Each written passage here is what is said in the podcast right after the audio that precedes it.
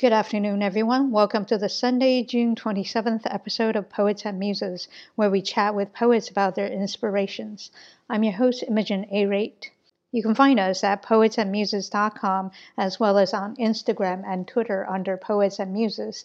You can also subscribe to our weekly newsletter at poets and muses dot com. Now, in addition to the Poets and Muses website and SoundCloud page, you can also listen to the Poets and Muses podcast on your preferred podcast platforms. Since December of twenty eighteen, we have brought to you over one hundred fifteen poets from thirteen countries on five continents, and we hope to continue to do that with your support. You can support us at poets and muses dot com forward slash donate, and donate via either PayPal or your preferred credit cards. With us today is Javiera Ringeling, with whom we will be discussing her poem, Back to the Fiddle, and my poem, Song One. Before we do that, however, I am going to go over some virtual poetry events taking place during the week of June twenty-eighth. On Monday, June twenty-sixth, from eleven a.m. to one p.m. Eastern Daylight Time, Mark Fishbein will be hosting his monthly Planet Poetry twenty-eight. You can find out more information at poet with guitar dot com forward slash events. Again, that's poet with guitar dot com forward slash events. From eight thirty p.m. Amsterdam time, Labyrinth will be hosting its last online open mic. You can find out more information at labyrinth amsterdam dot n l forward slash pound sign events. Again, that's labyrinth amsterdam dot n l forward slash pound sign events. From six to seven p.m. Mountain Daylight Time, Lighthouse Writers Workshop will be hosting their All the Lives We Ever Live Volume two Community Anthology book launch. You can find out more information at lighthouse writers dot org forward slash workshops. Again, that's lighthouse writers dot org forward slash workshops. From eight p.m. Central Daylight Time, Frizzy Productions will be hosting his Poets Playground We Play Clean open mic via Instagram Live at poets underscore playground underscore. Again, that's poets underscore playground underscore.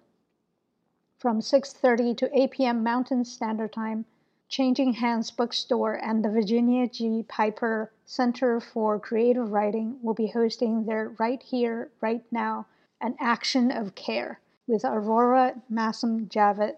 You can find out more information at piper dot a s u dot e d u forward slash events. Again, that's at piper dot a s u dot e d u forward slash events. From seven to nine p.m. Pacific Daylight Time, Andy Sanchez will be hosting his Remembering Stonewall reading, which will feature Charlie Becker, Carol Scott, Eamon Elise, Nick J., Mumbi Solis Flores, Alex Petunia, Alyssa Matuchniak, and Whitney Williams Cobble. You can find out more information at this underscore poet underscore travels on Instagram. Again, that's at this underscore poet underscore travels on Instagram.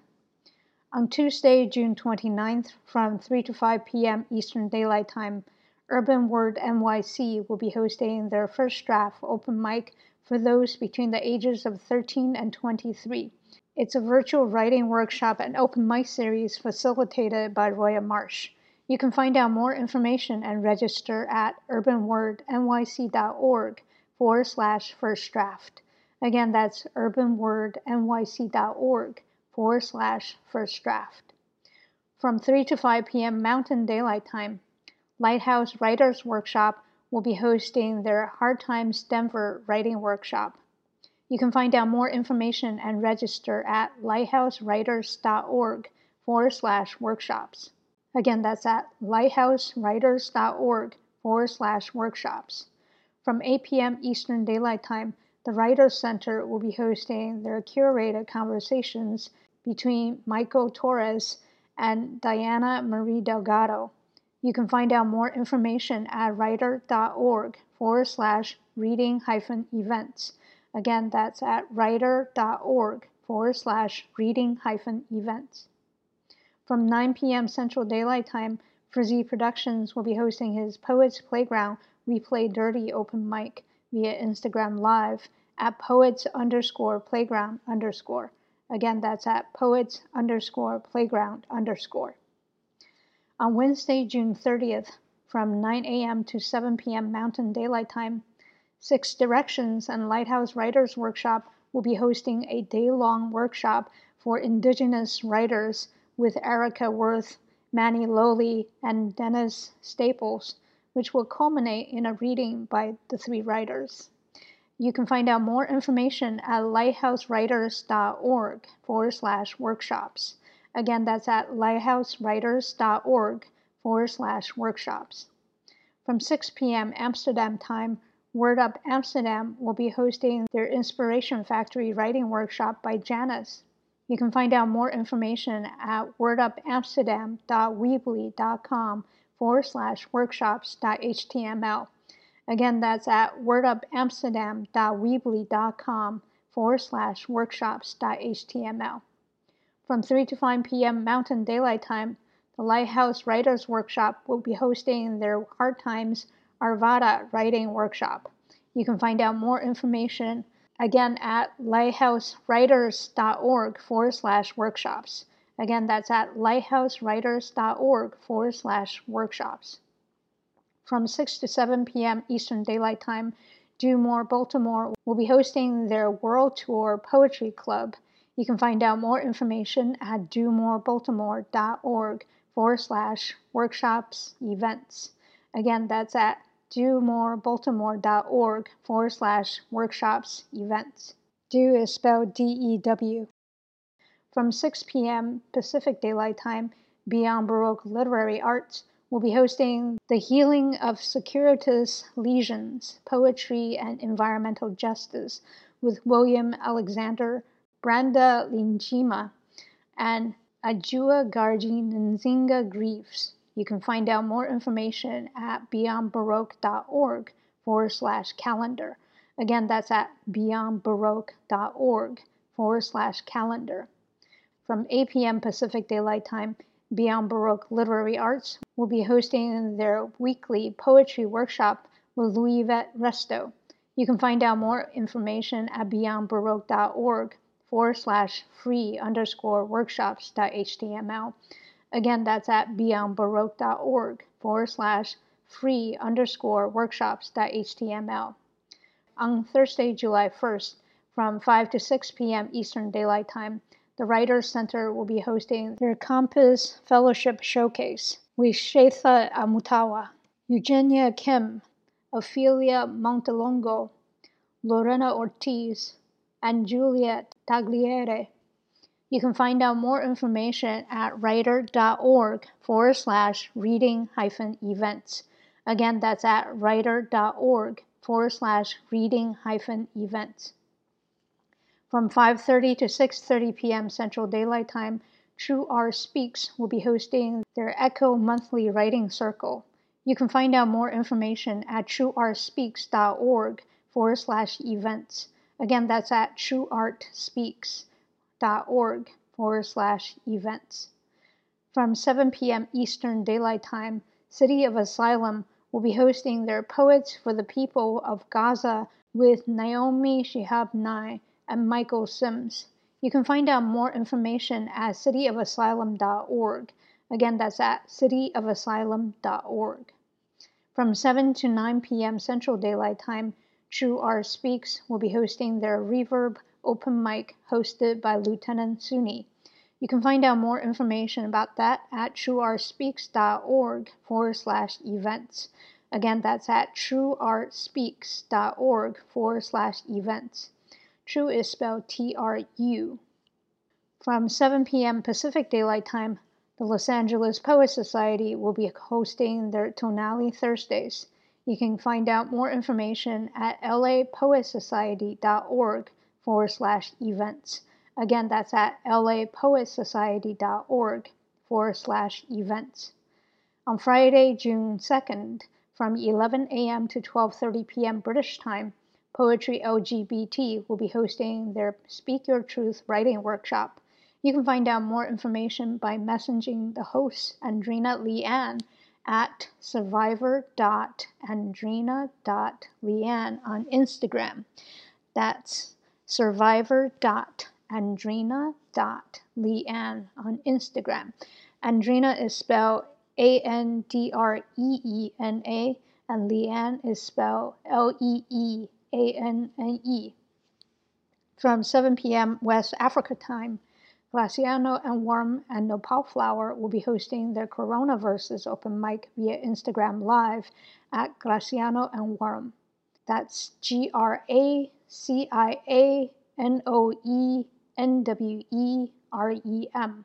Again, that's G R A C I A N O E N W E R E M. On Saturday, July third, from eight to nine thirty p.m. India Standard Time, our past poet guest Umesh Mohikar will be hosting his weekly Let's Unmesh Life open mic. You can find out more information at Let's Unmesh Life on Instagram. Again, that's at Let's Unmesh Life on Instagram. On Sunday, July fourth, from five to seven p.m. British time, Poetry L G B T will be hosting their open mic. You can find out more information at Poetry L G B T on Instagram. Again, that's at Poetry L G B T on Instagram. From seven p.m. Eastern Daylight Time, Keep the Mic On will be hosting their weekly event.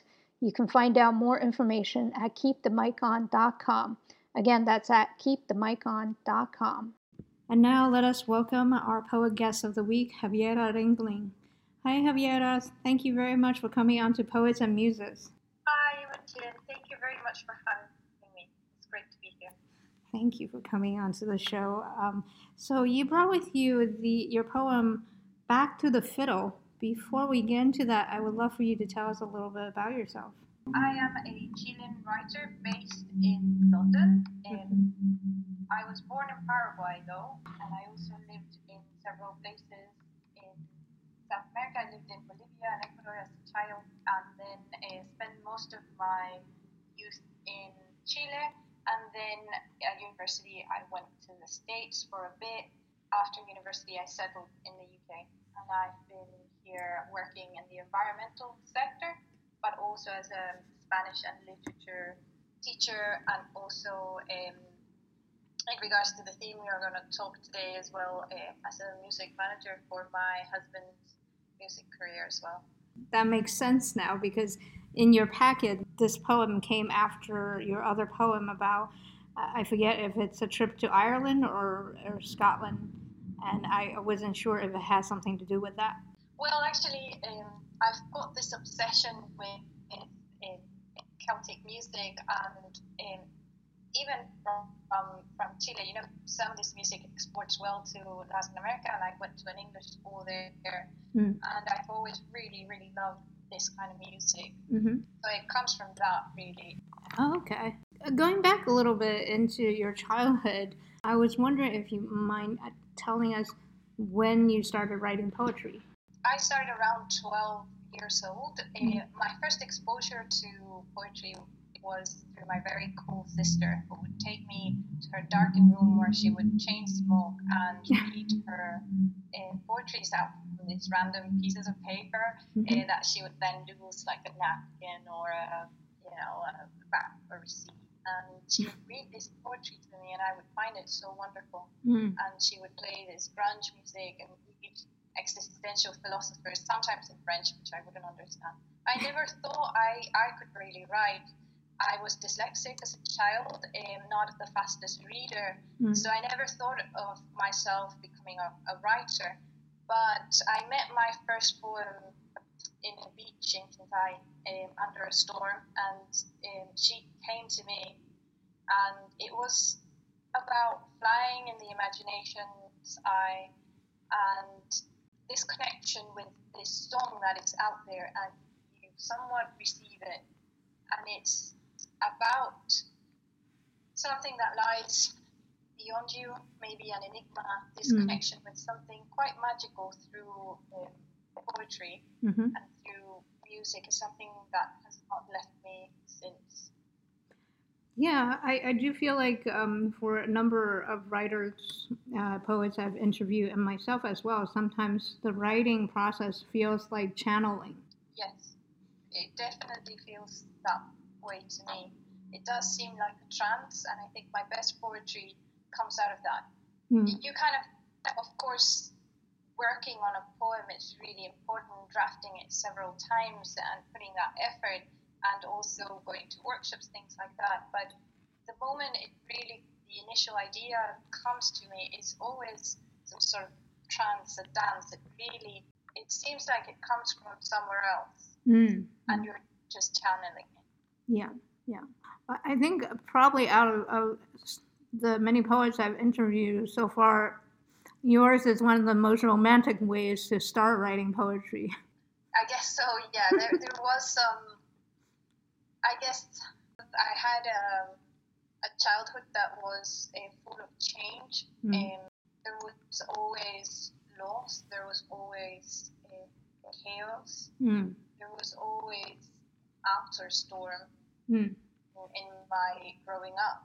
Mm. And that was definitely channeled through the writing, but the writing became a safe haven, mm-hmm. a place to really connect with something beyond. Something even a bit sacred, like going into a forest. I never felt really the sense of something beyond so much as I did in, in nature, and sometimes through writing as well. Mm. But that doesn't mean that a lot of the chaos and the pain that marked the first years of my life and, and beyond wasn't also fueling that necessity to, to find a haven in that.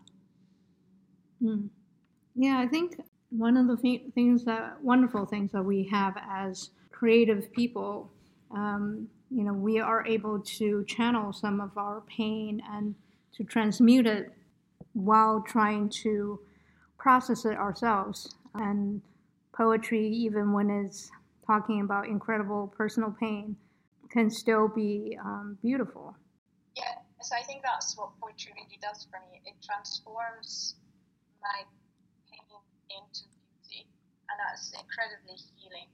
Incredibly mm. healing when you are suffering from X, Y, Z, and, and you manage to channel that into something that's new.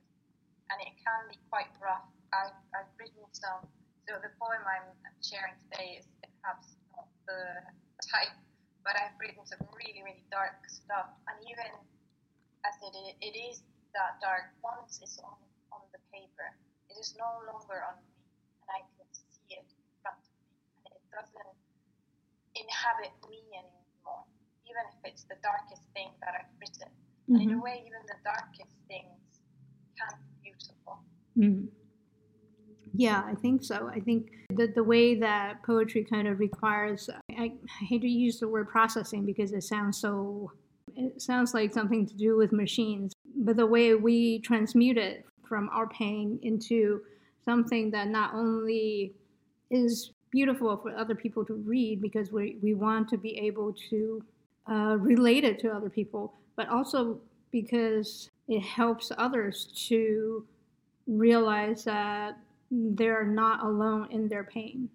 Yes, it's actually fantastic when you get to, to read something like that. So I participate in some workshops, and this was uh, the British poetry workshop um, here in, in London, mm. and I had this participant read a poem about her being separated as a baby from her mother, mm. and this is an experience I had, and it was so incredibly magical in a way, and I felt such profound company in her, in, in that profound understanding of the terrible hurt and beauty of an experience um, like that, and in a poem like that, because the experience itself might be just terrible, but in the poem it's transformed into something lighter, into mm. something that may have, have wings, that may transcend just pain. And it was really, really wonderful to see that we could share that together, and her poem was as descriptive of my experience as uh, that of her. Mm.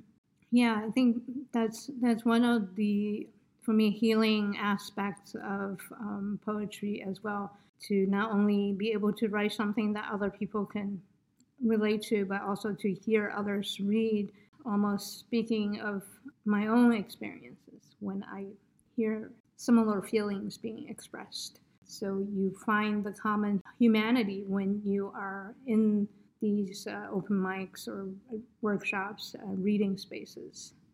Yes, I kind of feel that as artists, when you really like something that someone has written, be it any form of art, mm. if you really, really like it, if you really feel connected with it, it's kind of because you have an emotional, deep, deep emotional understanding with that person. And the quality of your feeling is mirrored in the quality of their feeling. And you have something quite deep in common. Right, right. And I find it fantastic to be able to have that connection with other artists. Yeah, yeah, exactly. At this point, I would love for you to read your poem for us, and then we can talk about it. Right. It's called Back to the Fiddle. The pain of the chord, sweet and sour against the skin of the bow, again past the foothill into the moss of a secret internal forest, to grow mushrooms in hiding from the pit of my chest, to let frail creatures forage round my throat and be lifted by the compelling rustle of wings flapped, to be inwardly crisscrossed by the haste of a starred fox, to be continuously broken and put back together, to ache, skin raw against the last chord, then sink and rest. Thank you. I love how um, in your reading, as well as the progression of the poem, also you see, you can kind of feel the progression of um, a piece of violin music, maybe maybe a sonata or something like that. Yes, this this particular one was sent, uh, was based on um, on a tune by, I don't know if I'm pronouncing the first name, but Hanneke Castle. Uh, she's a violinist. Um, mm. I think she's from the States, but she does um, do a lot of Celtic music. Mm. And this is from a tune, was inspired by a tune by her called uh, The Dragon's Eye. Mm-hmm. Eyes, I think. Yeah, I, I actually really enjoy um, Celtic or Celtic-inspired music as well. I'm um, I haven't listened to her in ages, but I don't know if you know Enya. Oh, yes. Yes, it did uh, export very well to um, Latin America. Mm-hmm, mm-hmm. We we used to listen to that. It became quite famous. Yeah, and I think even recently, some of the music kind of play background to different movies and maybe even shows, T V shows that are probably popular globally. Uh, oh, yeah. And you get different feelings from different uh, Celtic-inspired or Celtic genre uh, tunes. Yes, I guess um, for me, uh, going to a school that was English in Latin America, that there was always this connection, but also um, the exportation, you know, exports of movie like Braveheart, for example, really carried uh, the Celtic music um, to where I was living. And I would listen a lot to Lorena McKinnon, which is actually Canadian. Mm. And I guess I'm one of these individuals who also inhabits these crossroads of identities and, and, and likes and things. And although I was, you know, a young person living in Chile with no connection whatsoever to Scotland or Ireland, I would still really connect with those themes. Yeah, I think part of it might be that, I guess this might be Enya's influence on me, is that Celtic music seems to draw a lot from nature. Yes, it's like a forest. I, I totally agree. It really carries you into something natural and epic and wonderful. Mm-hmm. And actually, this, this poem came about.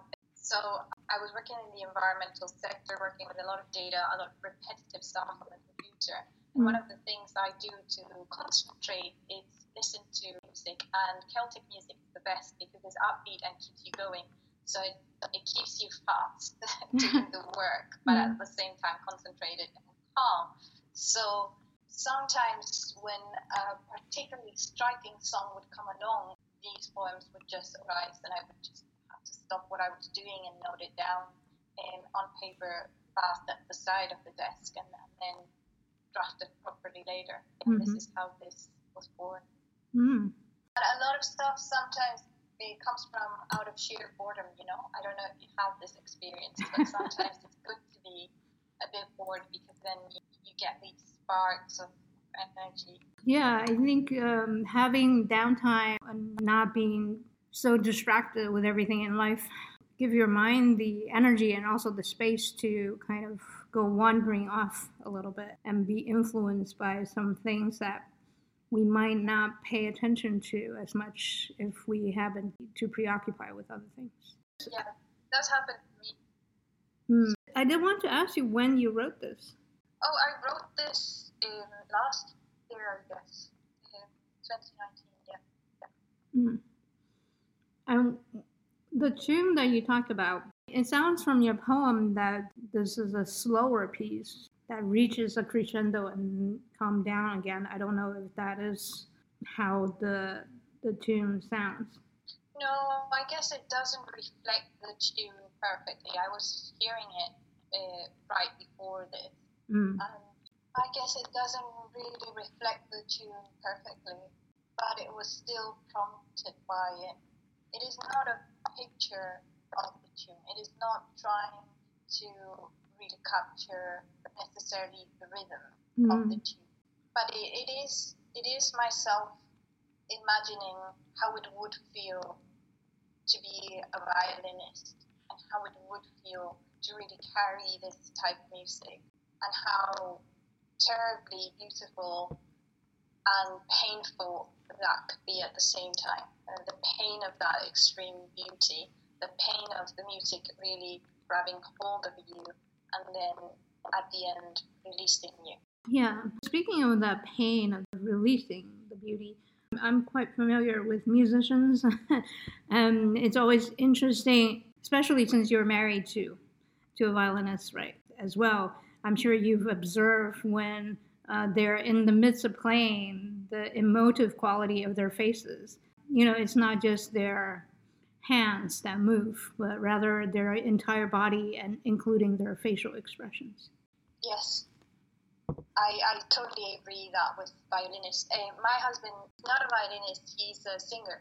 Oh, okay. And yeah, so it's not um, necessarily um, thinking about him, but I do write a lot around um, music in general, and I do write some stuff about him singing. But this is this is not particularly that. He does more like soft rock kind of music. Mm. Okay. Going back to the poem itself, there is just a lot of imagery. You start with the skin of the bow, the pain of the cord, sweet and sour, against the skin of the bow, and then you launch into like this trip almost. You know, I think if somebody is listening to you recite this poem, they can close their eyes and almost follow your footsteps into a forest. I was wondering if this is something that's taken out of your childhood experience, this particular picture that you're painting for us of the journey that you go on after listening to the tune. Yes, I guess for me, the space where I'm taking with music takes me. It's a similar place where I'm taken with poetry, uh, with nature, which is a sense of awe, a sense of something greater than me, a, a sense of my own fragility, and mm. a, a sense, you know, how fragile it all is, and how beautiful and how terrible at the same time. Being human in, in the world, and that connection with the enigma beyond. So I guess, yeah, I do feel that in the forest, and, and the first time I really found faith was in nature. Mm. Um, faith in something not necessarily concrete or that I could explain what it is. It's more like the enigma. It's more like the form. Mm. But I did find that in nature. And, and I do feel that I speak with that, or that that sometimes, I wouldn't say that itself, but some aspects of that channel through through writing sometimes in, in the sense of the trance, in the sense of, you know, connecting to something beyond you. And you, you cannot always explain why an image follows the other. Mm-hmm. It's not very cerebral for me. Mm. It's more like something you feel, follow. Mm-hmm. I think your poem shows that in, in some ways it feels like you are chasing something, although the thing you're chasing, whatever it might be, is not shown in the poem. But it, it does feel like you're being led into the forest or in, into nature, and then observing it, and then, then coming back out again. It's almost like you've gone into a trance. Yes, I guess so. Um, I haven't seen it like that, but I guess you're right, yeah. And I feel that perhaps there's a sense of peace that I find in these places, mm-hmm. and then there's the chaos of my own mind, or the chaos of my own guilt, my own trauma, mm. across lifetime of that. And I say in nature and in these perfect places, perfect tunes, perfect moments, I would find a sense of absolute forgiveness mm. and escape my own identity. Mm. I'm free. Mm. As you said, I mean, nature does give you, I think anybody who's in a, has been into a forest or venture into a forest will know the feeling of um, a sense of awe, a sense of oh, almost, sometimes it can feel overwhelming because it's, there are so many things going around. There are so many stimuli that sometimes it's hard to grasp when you're in there. At least me, when I, when I encounter a lot of stimuli, my mind is almost like um, go into a, a little bit of a shock. um, and so I, I can certainly understand why you would have found faith, because really nature does show us, either by her uh, ferocity in storms and, and such, uh, or by her calm uh, or sense of calm when you go into a forest, shows us that there is something much greater than ourselves and that we're just a small part of it. Yes, and it's that sense of being absolutely present. So I guess it's that shock of the senses, but at the same time, that silencing of the mind, openness to the senses, that brings you exactly to the present moment. When you are like that, in it's quite peaceful state to be in. Yeah, I mean, in a way, we kind of have to be, right? Because even though, again, going back to the imagery of the forest, even though being inside a forest can feel, has a very calming feeling to it, at the same time, it's almost the equivalent of standing in the middle of a traffic circle, because there is just so much going on around us. And if we don't pull ourselves into the now, we can't really figure out what to, what we should be observing, how we should prioritize our senses. Yes, I guess I guess it depends on the type of forest as well. Um, there are, you know, if you think of a rainforest, I think in your mind you have this rainforest lush and so full of so many things in it, and also some things that might eat you. So you have to be kind of alert. There's other forests. There's even, um, you know, nowadays I'm not a fan at all of monocultures, because I know how harming they are for, for nature. Mm-hmm. But as a child, I did spend time in eucalyptus and pine forests, and I found great peace, and even if they were human planted and, and not a great thing. Yeah. When I was thinking of forests, I was thinking uh, going into the redwoods, even though it's more on the edge of it, but still the sense of creatures big and small, uh, things happening beyond my immediate comprehension, so that if I do not pay attention to it, if I don't pull myself into the now, if I li- let my mind just wander aimlessly, I might miss something. Because again, even in a monoculture like a pine forest, because nature is so amazing, there would still be undergrowth. It becomes its own ecosystem. Yeah. This connection with nature has become so much more of a crucial thing now, where we are seeing it be increasingly become a thing of the past. A mm-hmm. thing of the past to really have these environments that are untouched, the continuous degrading of these places that we used to know. And in just one generation, they are just completely disappearing on our landscape today at a velocity that is just overwhelming. Yeah, I, I don't think when we started doing that, we realized the consequences of that, because the way we have, as a species, sort of view ourselves in terms of our relation to the rest of nature, I think has been an incredibly unhealthy one, especially in the dominant cultures, because it's one of really just using. There's no balance to the relationship. And we have looked at nature as something that services us rather than something that we have to uh, live with in harmony.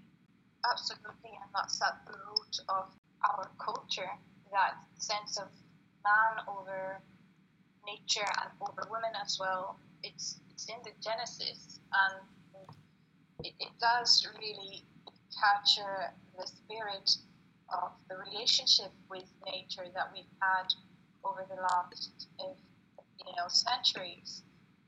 And this is something that wasn't present in, in indigenous communities. They had another vision of nature as Mother Earth, Pachamama, for example, in Latin America.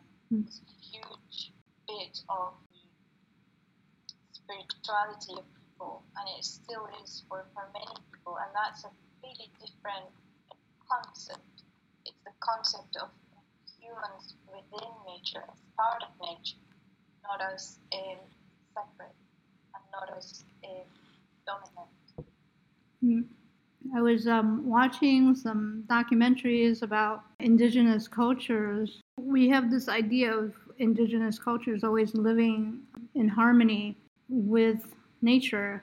In this particular documentary, I see, I remember watching that uh, it, it kind of depended on which indigenous cultures, and that if it had been an indigenous culture that had an empire, for instance, that had a more sedentary lifestyle, like uh, the Aztecs or the Incans, um, that there was also archaeological evidence of uh, environmental degradation. And because of this environmental degradation, some of the parts of the empires, indigenous empires, had to move because of climate change that they experienced during their lifetime. Yes, there's a big trouble in romanticism around the indigenous as the good steward. But I think we also have to acknowledge that indigenous communities alive nowadays are much better stewards than the corporations and the governments that are mostly, you know, ransacking the environments in which these communities live in conjunction with the environment rather than in control of the environment. So I guess there's the historical aspect of not thinking that all past civilizations were better and not all past civilizations were better for, for us stewards. But there's also the recognition of those communities that are alive nowadays and that are much better stewards, and they uh, have a right to their land, have a right to be protected, and that the protection of those communities is in the interest of humanity, as they are much better stewards of the environments in which they live in. Yeah, I, I, I agree. I'm talking especially about um, communities in Brazil, in Bolivia, in, in the whole of uh, South America, which have been, um, their land has been taken away uh, systematically mm. from them, yeah. uh, with, with atrocious consequences for the environment. Yeah, yeah.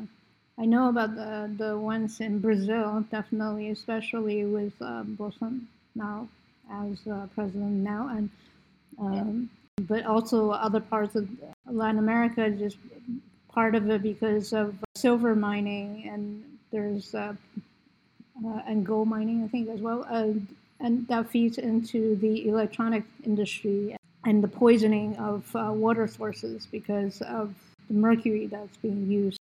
I really appreciate you talking about, especially since you work in environmental care, that we have to separate the idealized version of in indigenous people's relationship with nature and the current indigenous, um, well, m- many of the indigenous nations left, what their relationship with nature is. And I think Um, it's very important going forward, as more and more people recognize indigenous rights, that we do not turn them into some kind of a stereotype, like a positive stereotype, but still a stereotype. Absolutely. Yes. Yeah. And also not bundle them all together. Of course, there's many, many different identities, and, and also it's important to be mindful of these issues, but also I don't pretend to or any of these communities. Right. Right. Since your poem is about violin music, it made me think of one of the pieces that I wrote, uh, which is also based off of a piece of violin music. It's called uh, Song One. So I'm going to read that now, and we can talk about it. In plaintive voice he spoke to me. In solitude the supplications came. Quivering in the darkness, gargantuan his demons spread from the shadows, refusing redress, inking the space with notes, quartered by quarters, for sighing his regrets, the love-professed staccato, breaking into the past, flow in a minor scale melody, under the agile fingers and the patient bow. Long drawn and wobbling, imitating life's wavering. I love this poem. It's really beautiful. Thank you. I really appreciate that. I think both of our poems have so much in common in, in that they are going through this journey of music. And I think in, in your poem in particular, you can really feel that music, like, really flowing through it. Those um, continuous S sounds at the beginning and the rhythm of it. The rhythm kind of changes a little bit at the end with the long drum wobbling, imitating life's wavering. I think both poems somewhat mirror music. They are inspired in, and I find that with your poem I can almost hear it. Yeah, I, I think that's that's one of the differences between your piece and my piece, because my piece is more like a mirror to the melody itself, even though both of our poems are inspired by a piece of music, and a piece of violin music, to be specific. Mine, especially the beginning of the poem, is much more descriptive of the piece of music itself. And then later on, as the poem progresses, it talks more about my interpretation of the music, like the feelings I'm hearing or the feelings that the music is invoking in me, the imageries that it's in, invoking in my mind. Yes, and that comes back to what we were talking before about artists and how we can communicate with each other, because listening to music is kind of an invitation of constructing something new together, because it takes you through a journey. The music will take you through a journey, but you will have to fill in the gaps. You will have to input your own emotional landscape into the music, and that's exactly what you're doing here. So you kind of create something new together with, with the musician. Yeah. There is something, I'm sure that comes from the music, but there's something ominous and sticky in it, in this, but at the same time inescapable. Yeah, just like poems, right? The consumer of a piece of art is bringing their own perspective into the appreciation of that piece of art. And by doing so, that piece of art takes on a life of its own. And it's not, it's no longer just uh, the intention of the composer. Well, in this case, it's uh, more indirect, right? Because many violinists do not compose. And so they interpret, uh, whereas poets compose. So the consumption of music is removed one step further from the artists who composed it. So it's, I think it is really interesting as poets to look at uh, another form of art and to write our own pieces from another piece of art. Yes, and I think it continues to be this conversation. Mm-hmm. Uh, the way I see creating art is, and, and this is about any art, but it's, I think it's, it has to do with a radical form of honesty. Mm-hmm. And once you go deep inside yourself and what you really feel about things and what your real wound is and that terrible beauty about being human, once you really know yourself, you kind of find each other, find other people in the sense that you can connect to their sensitivity and their experience of it, and finding in that our common humanity. And I think that is what happens when, when you open yourself to, to speak artistically with other genres and other forms of art, and, and we can meet in between. But the only reason we can do that is because we have so much in common. Mm. Yeah, yeah. And I think the, the overlap of what we share in common help us to relate to each other, and the parts that of us that do not overlap help us to create more uh, individual pieces. Yeah, I guess so.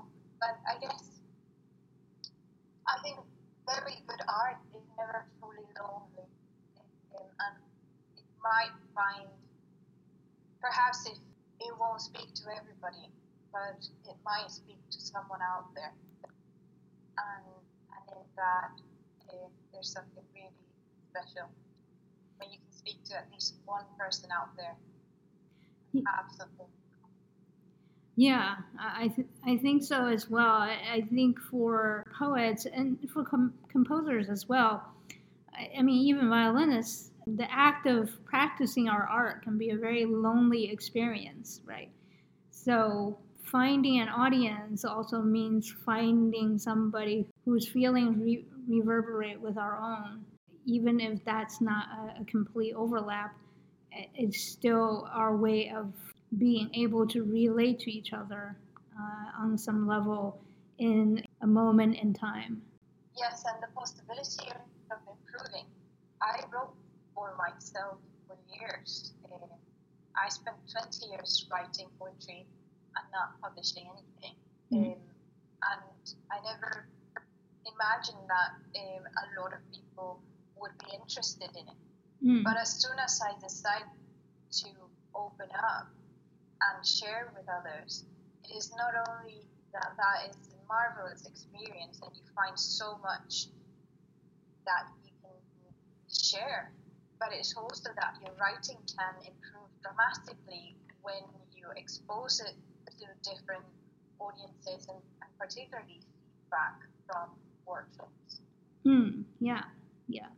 I think that's that's one of the things that I really miss before the shutdown happened. I mean, there are still workshops, but there are less, I find, than there were before.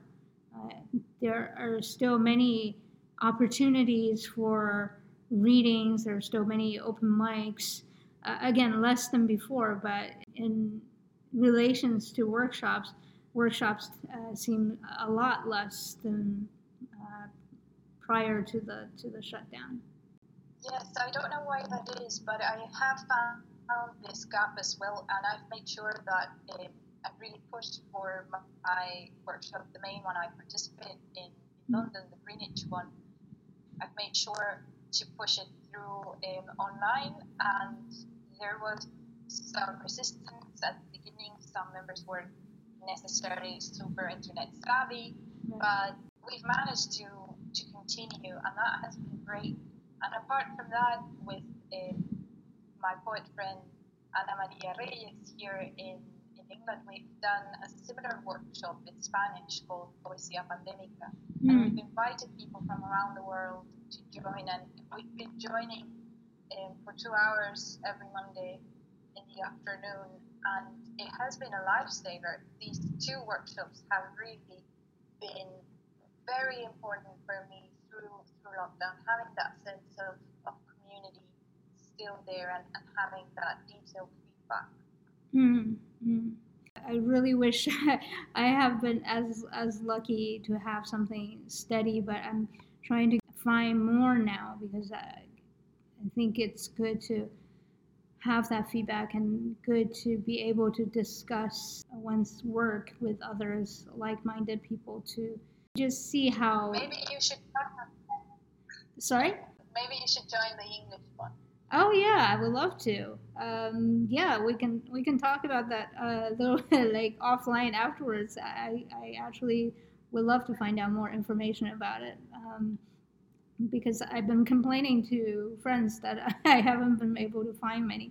So one of the things I was thinking was to start one, but I just really don't have the time. So yeah, let's let's talk about that after this.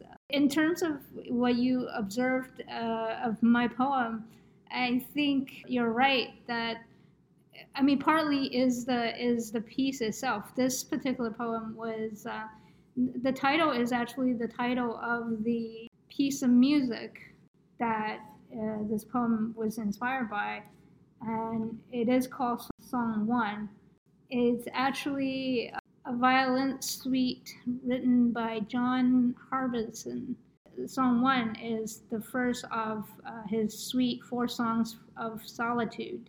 When this was played about a year ago, when I wrote this poem, the violinist who played it introduced it as, I think uh, this was written for John Harbison's wife. I mean, don't quote me on it because it's been a year. and I, So it was really interesting for me to hear the piece of music, Song One, and hear the way that this piece of love music kind of unfolded. And to me, it has a bit of, um, I invoked this idea of having some shadows in it, some sense of inner demons in it, because that's what I heard from the notes, because it's, Uh, as I wrote in the poem, is a mi- minor scale melody. I don't know if you're you're familiar with musicals. Yeah. Okay. I don't I don't know if you hear if the first two lines of the poem remind you of a musical.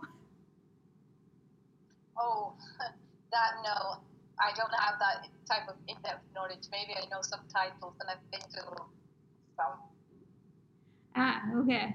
So to me, after I wrote it, even though these are not the same words as the musical, it it reminded me of Phantom of the Opera.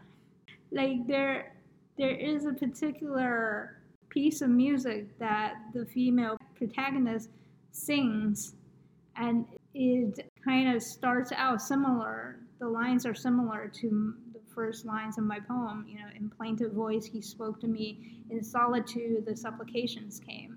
The rhythm of it is pretty much the same, uh, but the words are slightly different. When I wrote this poem, I was actually wondering if I was, like, unconsciously plagiarizing. Oh, no, that, that's called influence. You're fine. It was really... Uh, interesting to notice, and I mean that's why part of the reason why I do the podcast is the influences that we're both consciously and unconsciously incorporating into our poetry. Absolutely. Whatever we create is somewhat reconstruction of what we've heard, what we've listened, what we've read, um, I studied philosophy, for example, and um, I used to be a teacher assistant for um, Hegel's logic course, and mm. if you know philosophy and you know Hegel, you'll know that it's extremely poetic because it's mm. extremely um, obscure but beautiful at the same time, and a lot of that comes through sometimes in ways that I don't expect, or I'll come up with this word or other which I think it's common but it isn't really in normal speech, and it comes from from these experiences, these readings. It is impossible to start something completely new. And I think it is important to acknowledge these influences once we realize it.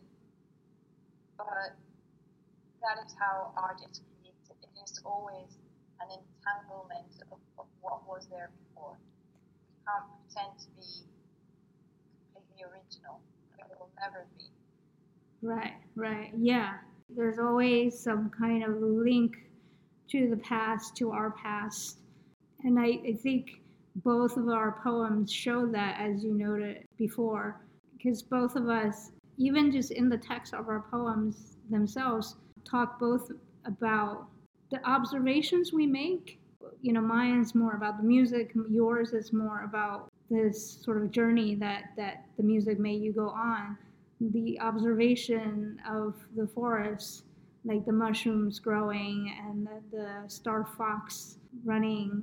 Yet uh, there's also that internal infle- uh, reflection of how that made you feel, and how uh, mine's also how the music made me feel in terms of the descriptors that I use.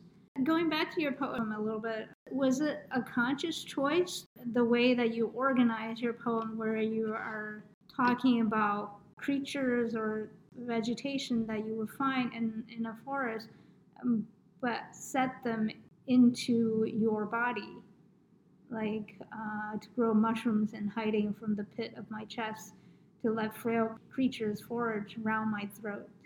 Yes, because it... the music transports you to this secret internal forest. So it's as if you're inhabited by this music, and this music transforms you internally, emotionally in different ways. And it is some, it is so compelling, and it is so rupturing and exciting, and it, it has its climax, and then it releases you. It, it is something, it's an internal journey which is carried through the music, and in, and in that sense, that's kind of the difference between your one and, and you highlighted this before, as if you're describing the journey of the music, I am describing the sensation of the music through my body, and I'm imagining that I'm the violinist, that I can produce these these notes, the thing that I. I don't play any instruments. I wish I did, but mm. it is as if the violinist is the one speaking here, and this is what the music creates through that body, which is what it creates in my body. And I would imagine that the violinist goes through a similar emotional journey. Maybe that's just thinking about it. Mm. But I, what I think, one similarity that I really like um, of our two poems is this. There is this pleasure, but at the same time, there is all of this pain and this darkness and the demons and suffocations and solitude. And this, all of this is quite appealing, but it's quite terrible at the same time. Mm-hmm. And I think extreme artistic experiences are like this. Our beauty in its extreme is, it is painful for us, but in a good way. Yeah. Um, I kind of feel that, that you're one also through the journey, and then also releases it and starts it, it and goes beyond the music itself into, you know, how this connects with life. Right. Which I think is something I don't do, uh, and I think that's quite interesting to talk about the music, but also music in, in a way imitates life. Yeah, Yeah, as I think both of us noted before, is that, you know, our work comes from our experiences, no matter how obscure we might make that connection. The fact is, without our experiences, we wouldn't be able to produce the work that we produce. So it's it's not a surprise at all. And it makes a lot of sense that musicians, even if they are writing in another language, uh, which to me music is just another language, it is still speaking about their experiences. Yes, and how you find some connection there. I have sent my poem to the musician in to her website. We'll see if I don't she'll answer. I didn't actually request an answer. I was like, here's the poem, and we'll see. Yeah. So have you sent your poem to the musician? I did tell him about it, and I thought I would see him at another event where I would show him the poem, but that didn't happen. And now there's a quarantine, so. Uh, but I think when our episode does come out, I will tag the person. I, I will. I might email him again and just say, well, this is the poem that I wrote based on the sonata that you played. Once that happens, it will be very interesting to hear what he has to say about it. I also do plan to send it to the composer as well. Let's see what happens then, because uh, I don't know if the composer will answer, because this is uh, a rather uh, well-known composer. So I'm sure he receives many unsolicited pieces of email. So yes, yes, I've got another poem in Spanish. I love Florence. I absolutely adore Florence.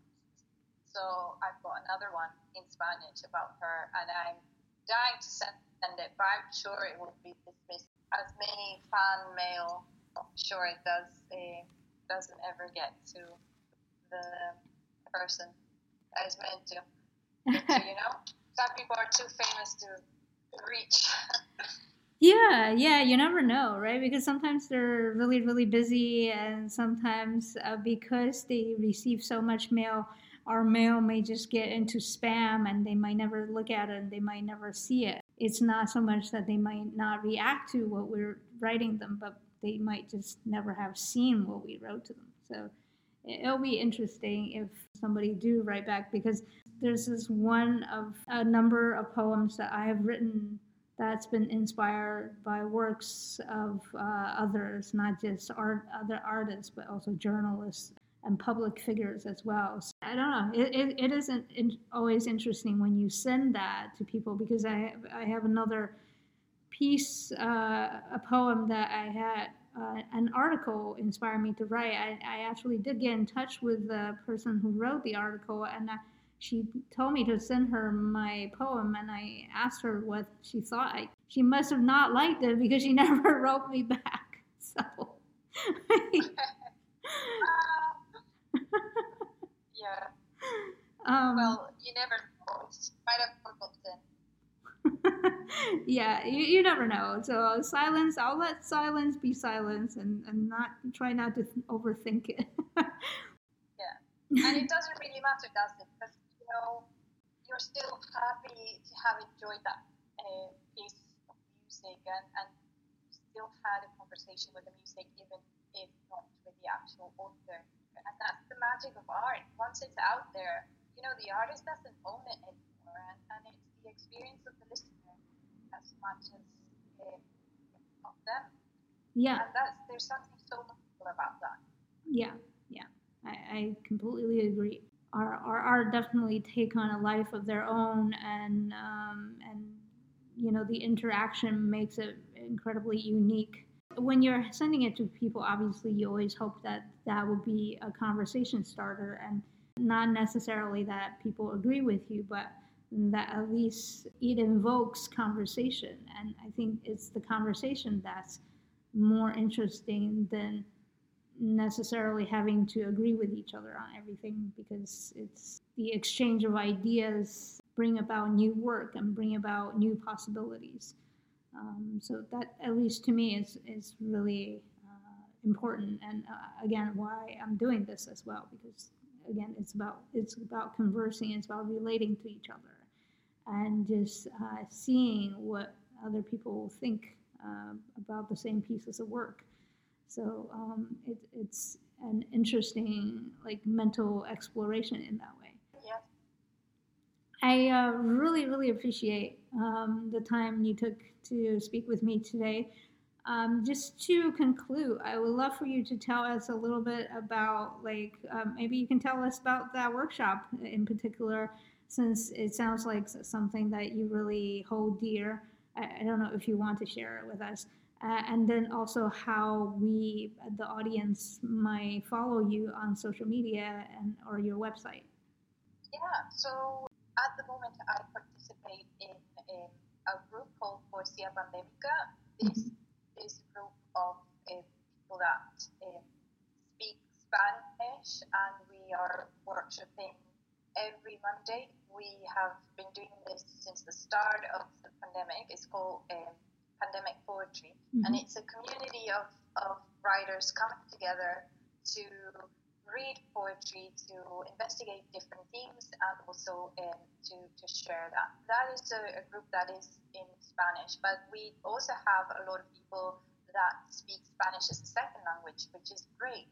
Um, and that it can has a Facebook page, so it is something that you just search for um, Poesia Pandemica, mm-hmm. and it's just um, that is just pandemic poetry translated into Spanish, mm-hmm. and you just search on that on Facebook and you find it, um, and that's a really nice thing. And I also participate in a workshop which is called um, Greenwich um, Workshop. It's more of a closed group, but mm-hmm. it does accept new participants. You would have to email. But the best way of trying to get into that workshop, which is Thursdays from seven to nine, every Thursday from seven to nine uh, U K time, mm. would be to get in contact with me, and mm. because that one you have to apply to. And then um, if you want to find me, you can find me on my Instagram. That's Javiera Ringeling um, on Instagram, and I will be uh, publishing more information about books coming out uh, and things like that, workshops I'm doing. Cool, wonderful. Thank you very much again for your time. I, I really appreciate it, and it's been wonderful chatting together. Yes, it has been really great. I'm really enjoying your podcast, so I really recommend people to look at many episodes. They're they're absolutely fantastic. Thank you very much for having me. Thank you, thank you. You can find us at poets and muses dot com, as well as on Instagram and Twitter under Poets and Muses. You can also subscribe to our weekly newsletter at poets and muses dot com. Now, in addition to the Poets and Muses website and SoundCloud page, you can also listen to the Poets and Muses podcast on your preferred podcast platforms. I'm your host, Imogen Arate. Thank you very much for listening. I hope you have a safe and healthy week, and I look forward to bringing you another episode next Sunday.